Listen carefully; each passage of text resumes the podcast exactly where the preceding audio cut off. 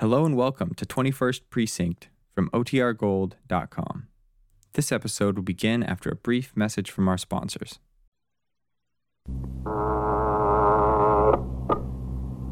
Twenty-first precinct, Sergeant. Inspector who? Oh, yes, sir, Inspector. The detail is assembling here. I don't know, sir. Lieutenant King of the twenty-first squad is in charge. You're in the muster room at the 21st Precinct. Good nerve, Sutter. An important case is about to break. Superior officers have been notified. They're assembling from their homes, from social functions, from all over the city. You will follow the action taken pursuant to these notifications from this minute until the final report is written in the 124 room at the 21st Precinct. Yes, sir. The brass has all been notified. They can start out any time. Yes, sir, any time now. 21st Precinct. It's just lines on a map of the city of New York. Most of the 173,000 people wedged into the nine tenths of a square mile between Fifth Avenue and the East River wouldn't know if you asked them that they lived or worked in the 21st. Whether they know it or not, the security of their persons, their homes, and their property is my job. My job and the job of 160 patrolmen, 11 sergeants, and four lieutenants, of whom I'm the boss. My name is Kennelly, Frank Kennelly.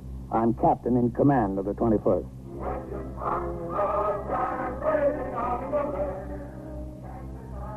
I'd been off duty since 6 o'clock. I was not due back at the station house until 4 p.m. the next afternoon when I would work straight through until 8 the following morning. At 6.30, I met my wife at Frank and Norman's, a steakhouse on 54th Street near Broadway. We had dinner and took a cab to the 46th Street Theater to see the hit musical Guys and Dolls, an occasion we had both looked forward to for a year. The first act was fine.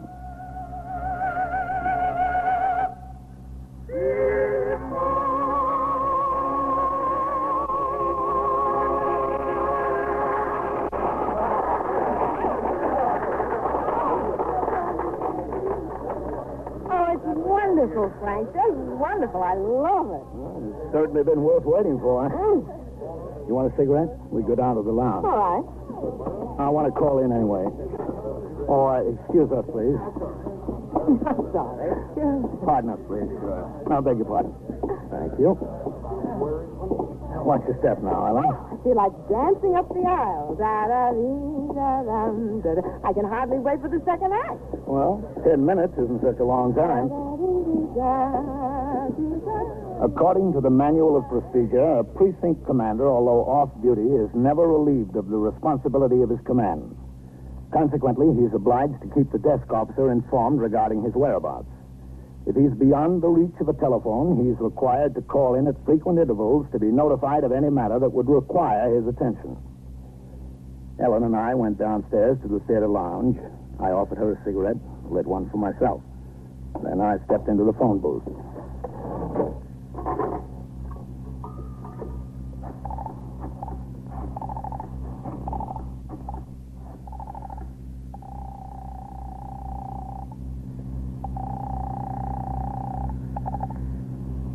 Twenty-first precinct, Sergeant. There's Captain Canelli, Sergeant.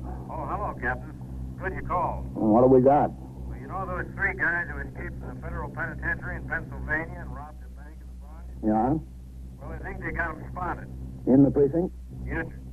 Six eleven East Sixty-seventh Street. The information came to one of our men walking a post over there. Farrell. Good. Are they sure it's them?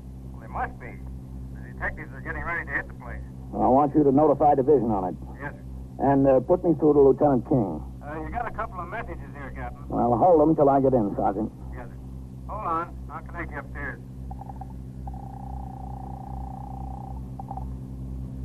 Twenty-first squad. Detective DeFeo. Well, let me talk to Lieutenant King, please. Lieutenant King's busy right now. Can I help you? This is Captain Canelli. Oh, hold on, Captain. Lieutenant Captain Canelli on two. He's coming, Captain. Okay. Lieutenant King. Hello, Matt. What do we got? Three bank robbers and escaped convicts hold up on East 67th Street. Oh, How does it look? It's them, Captain. The information came to one of your men, Johnny Farrell. Yeah, I know. Uh, what time are you going to hit the place? Late as possible, 4 or 5 a.m. probably. All right, I'm coming in. I'll be there in 20 minutes. I'll see you. So long, man. Well, Frank, that took long enough. Did it? What happened? Did the roof fall in, as you always say? Well, I gotta go in, Helen. Oh, Frank. Now, you stay and see the rest of the show. It'll be over at 11 o'clock. Can't you stop by on your way home? No, this is important. Here's the car check, honey. You know the garage is parked in on 53rd. And what time do you think you'll be home? Oh, I don't know. Haven't any idea. I'm sorry, honey. Sorry to have to ruin your evening. Why can't it ever happen when we're not having a good time? Beats me, honey. I'll see you at home. Good night, Frank. After 16 years in the job, Ellen was used to that sort of thing. She didn't complain. She just made the best of it. I went up to the street and flagged a cab to take me to the station house. Traffic across town was light. Cab had me in front of the station house in less than 10 minutes. I saw two patrol cars parked at the curb. One was ours, the other belonged to ESD. The street was quiet. I walked up the worn granite steps of the station house and into the muster room. At the desk, Lieutenant Gorman was booking a prisoner in the custody of a detective I didn't know. Suspect looked like an addict. The detective must have been from the narcotics squad. A half dozen patrolmen were gathered in a group at the far end of the muster room talking quietly. I walked over to the far end of the desk where Sergeant Klein was on the boxes. Hello, Captain. Who are those men, Sergeant? Oh, them? They were sent in here from the 19th and 23rd on special detail. You know, for the raid. Excuse me, Captain. Yep. 21st Precinct, Sergeant. Yeah, where are you? Well, listen, uh, walk around the corner to 331 and see the super. He's called in here twice about a couple on the third floor fighting and breaking the furniture. Yeah, okay, let me know. Those men know what they're here for? No, sir, not yet. That's what they're probably trying to figure out. No, I don't want them standing around in here jabbering. Tell them to go into the back room. Yes, sir. Now, listen, you men. Yes, Sergeant. Go on in the back room there and make yourselves comfortable. You'll be here a while yet. Thanks a lot. You notify the division? Yes, sir. I spoke to the division lieutenant. He'll get in touch with Chief DeAndrea. Those are the guys holed up there. Ought to be a pretty good collar. Yeah, it should be. What else is doing around here? Oh, nothing much. Pretty quiet tour otherwise. You got a couple of messages. Uh, what? One from CB over the teletype. A meeting of all precinct commanders in the lineup room at 2.40 Wednesday, 9 a.m. I left the communication on your desk. Okay. A fellow named Fox called twice. He wouldn't give his first name and wanted your home number. I asked him what it was about. He said it was personal. I didn't give him your number. I told him you were due back on at 4 o'clock tomorrow afternoon. He'll call in. All right, I'm going upstairs. Oh, uh, oh, Captain. Yeah? It was Johnny Farrell who got the information. Yeah, you told me that. Uh, Oh, did I? Oh, yeah, yeah. Where is Farrell, on post? Uh, no, sir. Lieutenant King said that since it was his line, he could come along when they hit the place. He changed the civilian clothes and he's upstairs. I put Melito on his post. All right, I'll check with you later. Yes. I left the muster room and headed toward the stairs to the 21st squad on the second floor. In the back room, the special details from the 19th and 23rd were gathered around in little groups whispering, wondering what their job for the night would be. On the way upstairs, I grinned at the way everyone was so careful to point out that the information on the three bank robber escapees came to patrolman Johnny Farrell. Johnny Farrell had been caught smoking on post by his sergeant the night before. The report was on my desk for disciplinary action. Inside the 21st Squad, nine or ten detectives were standing around in small groups. I recognized a few of them as men who worked out of the 21st. The others had been brought in from Detective District Headquarters and from the main office. In a corner near the fingerprint stand, sitting all by himself, was Patrolman Johnny Farrell. Hi, Captain. Hi. Hello, Johnny. Uh, hello, Captain. Well, looks like a big night. Yes, sir. I'd have to get a line on these boys. No way in particular. Just threw a kid on the block there, a kid named Wano. Yeah? Smoke, Johnny? Thanks. You know, I was going to give him up after last night. you should. Thanks. It's kind of hard. Yeah, it is. Well, this kid, he's kind of little for his age, 13 or 14. He's not so good uh, with the English. I pulled him out of a scrape last week with two bigger boys. They were about to tear him apart. So I've been his best friend on the block since. Yeah. Anyway, tonight about 7.30, I saw one on the street. And he said, hey, policia, you, my friend, I got $2 you hold from me, huh? So they don't take it away from me, the big fellas? Yeah. Starts waving $2 bills at me. I said, where'd you get it, Wano? He said, uh, oh, I don't steal it, policia. I don't steal it. I earn it from the mans. I said, what men? He told me about the three men who were staying in the flat across the hall from him. Mm-hmm. Said one of them opened the door when he came out in the hall, asked him how he'd like to make some money. The guy gave him $3. Sent him over to Times Square to buy some Philadelphia papers, last week's papers. Well, he brought the papers back. They cost less than a dollar, and the man told him to keep the rest. I put two and two together. I saw the alarms, read about the bank robbery up in the Bronx yesterday. Yeah. Well, I knew the same three guys had been made in a couple of jobs in Philadelphia. And I knew they broke out of a federal penitentiary. I started asking one a few questions about the man. Looked pretty good to me, so I called in. Told Sergeant Klein about it. He connected me with Lieutenant King up here. Guess it looked pretty good to him, too. He told me to come in and bring Wano, and that's it.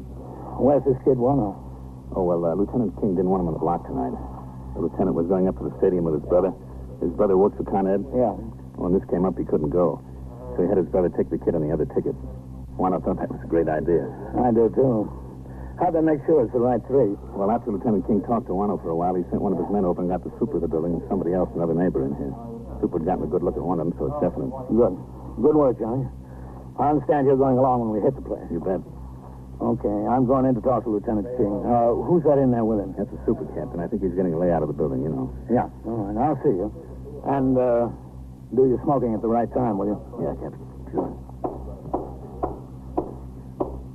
Oh, Matt. Oh, hello, Captain. Come in. Want to shut the door? Yeah. This is Mr. Albert Acosta, Captain Kennelly. All right, glad to know you. How are you? Mr. Acosta is a super for both 609 and 611. Yeah, that's right. We're just going over the layout of the buildings in that flat. They're in 611? Yeah, that's right, on the top floor, uh, fourth floor rear. Let's see if I got this straight now. Both 609 and 611 are four-story buildings. The building to the east, 613, is five stories. Uh, yeah, that's right, but uh, that's not my building, uh, 613. Does the uh, fire escape, do all the fire escapes go all the way up to the roof, Mr. Acosta? Oh, yeah, that, that's right, up to the roof and down to the ground. And from the window of the flat they're in, Yeah, that's right. your roofs are on the same level? Uh, the same level, yeah, they're, they're both four stories. What separates the two buildings on the roof? Oh, a little brick wall, uh, this high, Three feet high? oh, three feet, three and a half feet, something. And uh, the roof to 613? Uh, that's not my building. Um, but it's five stories high. Uh, yeah, 613. Then, in other words, from the roof of 611, you can't get to the roof of 613. There's a wall 10 or 12 feet high. Yeah, that's right, 10, 12, 14 feet, something. No windows in that wall? Uh, let's see. Uh, no, no, no windows. Anything on your roof? Well, nothing. Uh, television aerial. All right, Mr. Costa. I want to talk to you again later. You hungry? You want something to eat? Uh, could I, uh, could I get a can of beer? Well, the luncheonette we take from doesn't have beer. Oh. Well, all right, coffee. Uh, coffee and a Danish. Whiting, take care of Mr. Costa, will you? Send down for what he wants to eat. Right. That detective over there will take care of you, Mr. Costa. Okay. Uh, glad, to, glad to know you, Captain. Yeah, same here. Well, how does it look, man? Well, Sam, there's no doubt about it. In addition to the kid and the super, we found three people who made the pictures. All of them? No, just one. Just one goes out in the street, but one's good enough for me. This one. Carl Ross. Hmm. If he's identified and there's two more guys in the flat, it's got to be the others. Whose flat is it? Did they rent it? No, it belongs to a couple of sisters, Marie and Lois Dunny. Acosta says they've been living there for three or four years. The one sister, Marie, has been in Bellevue Hospital for months, six weeks, alcoholic ward. Oh. They're young, too, in their 20s. The other sister, Lois, is still living there. Acosta says he thinks she works as a waitress someplace, doesn't know where. Is she up in the flat now? Beats me, Captain. Nobody has gone out or come in since we got onto this thing. Got the place staked out. Two neighbors that know her with the officers. They haven't seen her. Well, how about Bellevue? Is she down visiting her sister? Well, we checked that out, too. Got a man there. Well, how are you going to hit him? There's three rooms in that flat. It's in the back of the building and on the top floor. These boys are tough. There's no question about that. They had two guns apiece when they hit that bank. They roughed up a lot of people around Philadelphia. They were doing 25 years each when they broke. They're not going to sit still for a collar. It's going to be a hot one. Well, Hmm, if they're on the top floor, you can't put anyone on the roof of 611. They'll be heard walking around. I know. We'll have men on the roofs of 609 613 in case they come up the fire escape. Well, that's the way they'll probably go when they hear the law at the front door. Who's going to hit the door? Myself, Johnny Farrell, if he wants to, You want to, and one or two others. including me. Yes, sir. I've got two men from the emergency squad detailed. They'll be there with access to working the door if they give us a fight. All right. What time?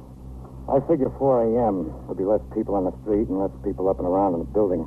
Also, these guys might be sound asleep by then. If we can nail them when they're asleep, or at least sleepy, there's not so much chance of fireworks. How about your notifications? They're all made. The brass will start streaming in here about midnight. There's uh, six or eight cops from the 19th and 23rd. They're in the back room now. Yeah, I know. Uh, how much of the show did you get to see? Mr. Chambers. Come in. Uh, Lieutenant, Whitey says the was on three. Wants to talk to you? Mm-hmm. Okay, thanks. Yep. 21st Squad, Lieutenant King. Hey, Lieutenant. Yeah, Chief. We got the girl at Lois Denny. Uh, we got her as she was walking into the house. Good, Chief. Fine. It's not so fine, Lieutenant. She told me they were expecting her home at 11 o'clock. 11 o'clock at the latest. Shall I bring her in, Lieutenant? Uh, no. Where are you? I'm using the phone in Mixon's funeral chapel around the corner. Who's there? Just Mixon. uh, Business is slow. Okay, Chief. Stay there. We'll be right over. We've got trouble, Captain. Oh? They've got the girl. Ross and them expect her back in the flat no later than 11. You can't wait until 4 a.m., Matt. You'll have to hit right away, as soon as possible. What about all the brass? They've been notified for 4 a.m. We can't wait, Matt. We'll notify them again. That's all. It's been moved up. Okay. Whitey, Ben, Al. Come in here, huh? All right, now listen. We're making a change. We've got to move and move quick. Got to hit them as soon as possible. Ben, get hold of E ESG. You are listening to 21st Precinct, a factual account of the way the police work in the world's largest city. A new.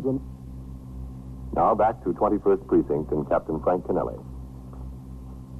Although we knew hardly more than her name, Lois Dunny had become the key to the situation.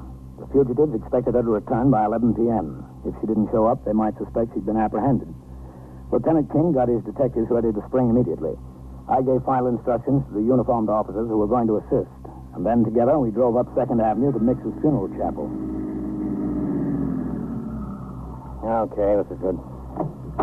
Captain, Go ahead, man. find a place to park and walk on back here. Yes, okay.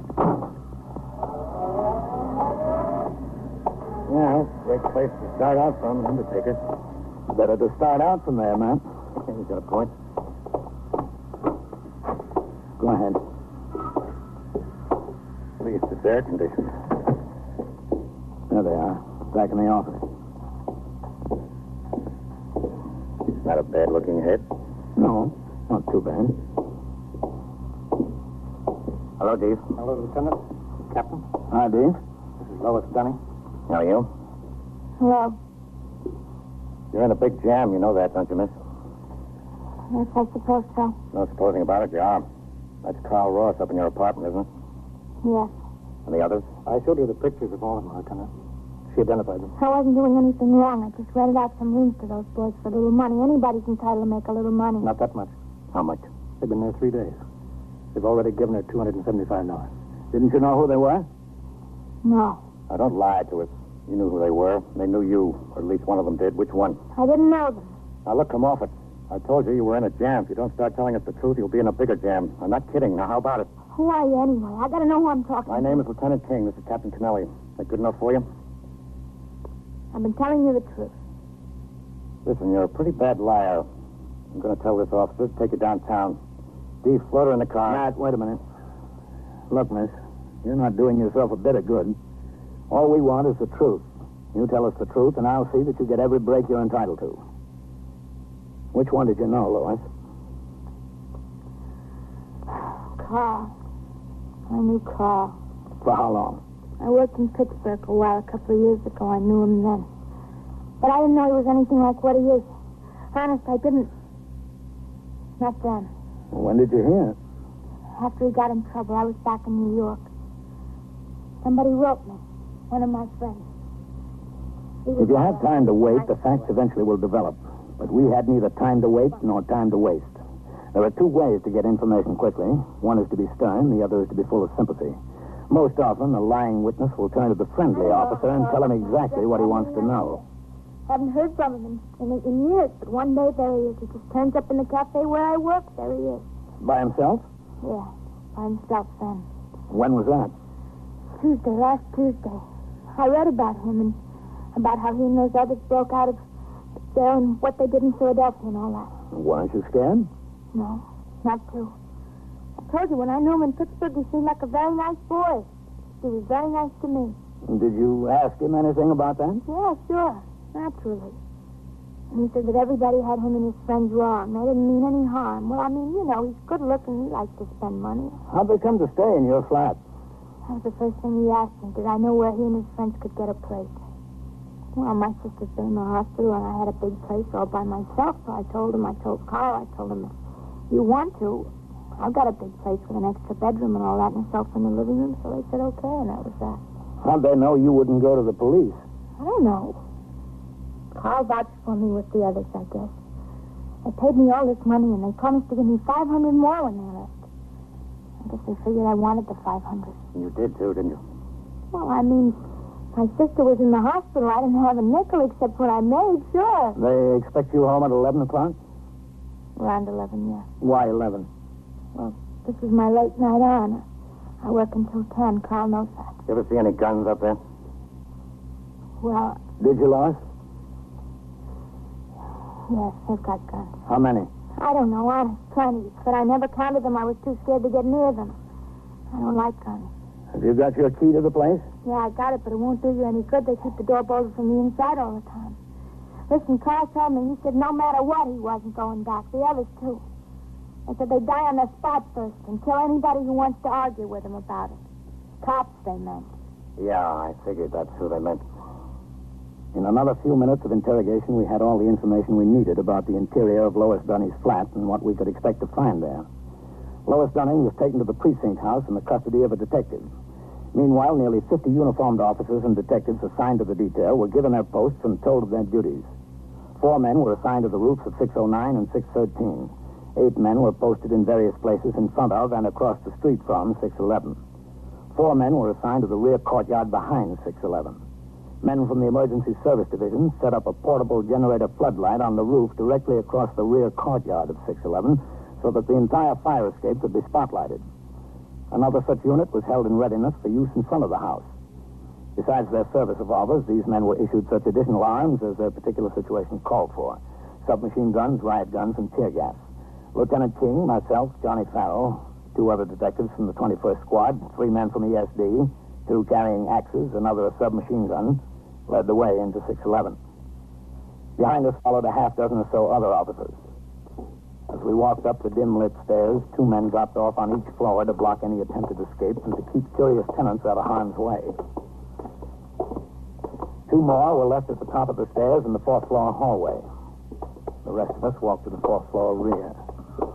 We stopped at the door. We listened. The radio was on inside. Okay.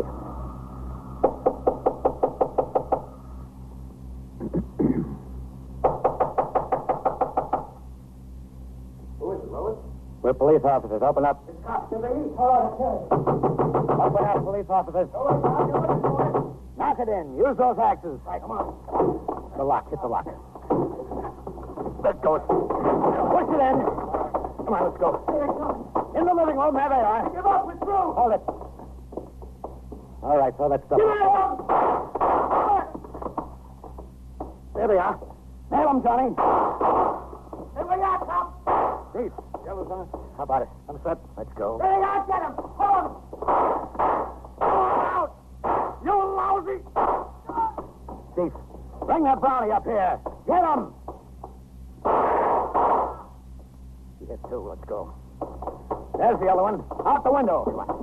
Hold up. Hold up, Ross. Up the fire, kid, Captain. Let's go. Watch it, Matt. Stay away, cops. You okay, Matt? Yeah, I'm okay. Watch it up there, man. One's on his way up. Just one.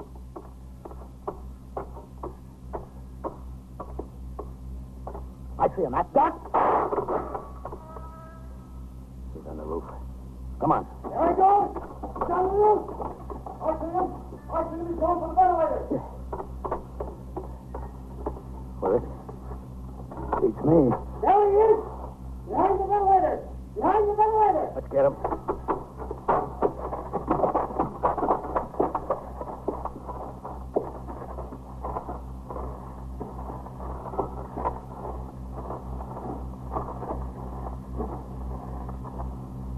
What do you say, Ross?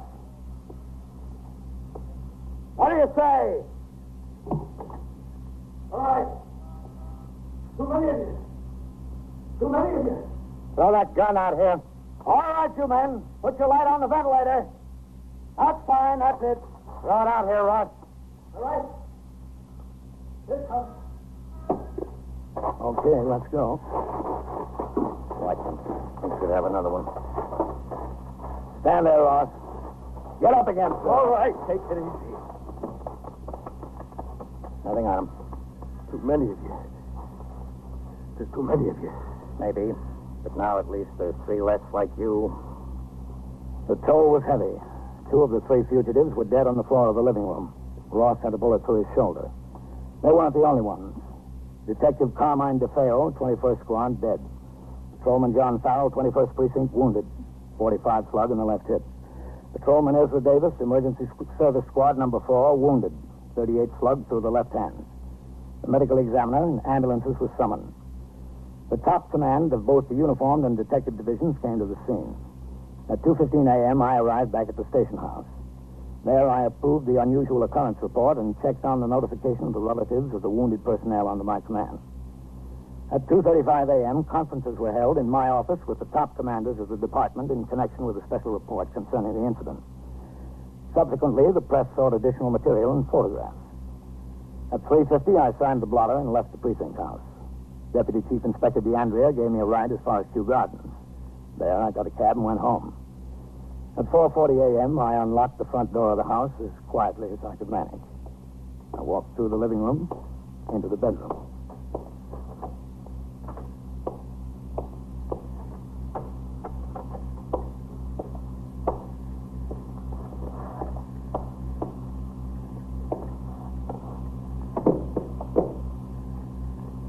Frank? Yeah, honey? Oh, what time is it? Late. Are you tired? Yep, kind of. You know what? What? You missed a very exciting show. Yeah, honey.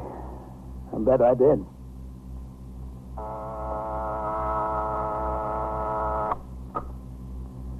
Twenty-first precinct, Sergeant. Where do you need an ambulance? Eight twenty-two. Is that in the building or on the street? What apartment number? What's the trouble there? How was he hurt? Was he stabbed? The incidents portrayed tonight on 21st Precinct occurred last year. Names were changed to protect the interests of persons involved. 21st Precinct is presented with the official cooperation of the Patrolmen's Benevolent Association of the City of New York.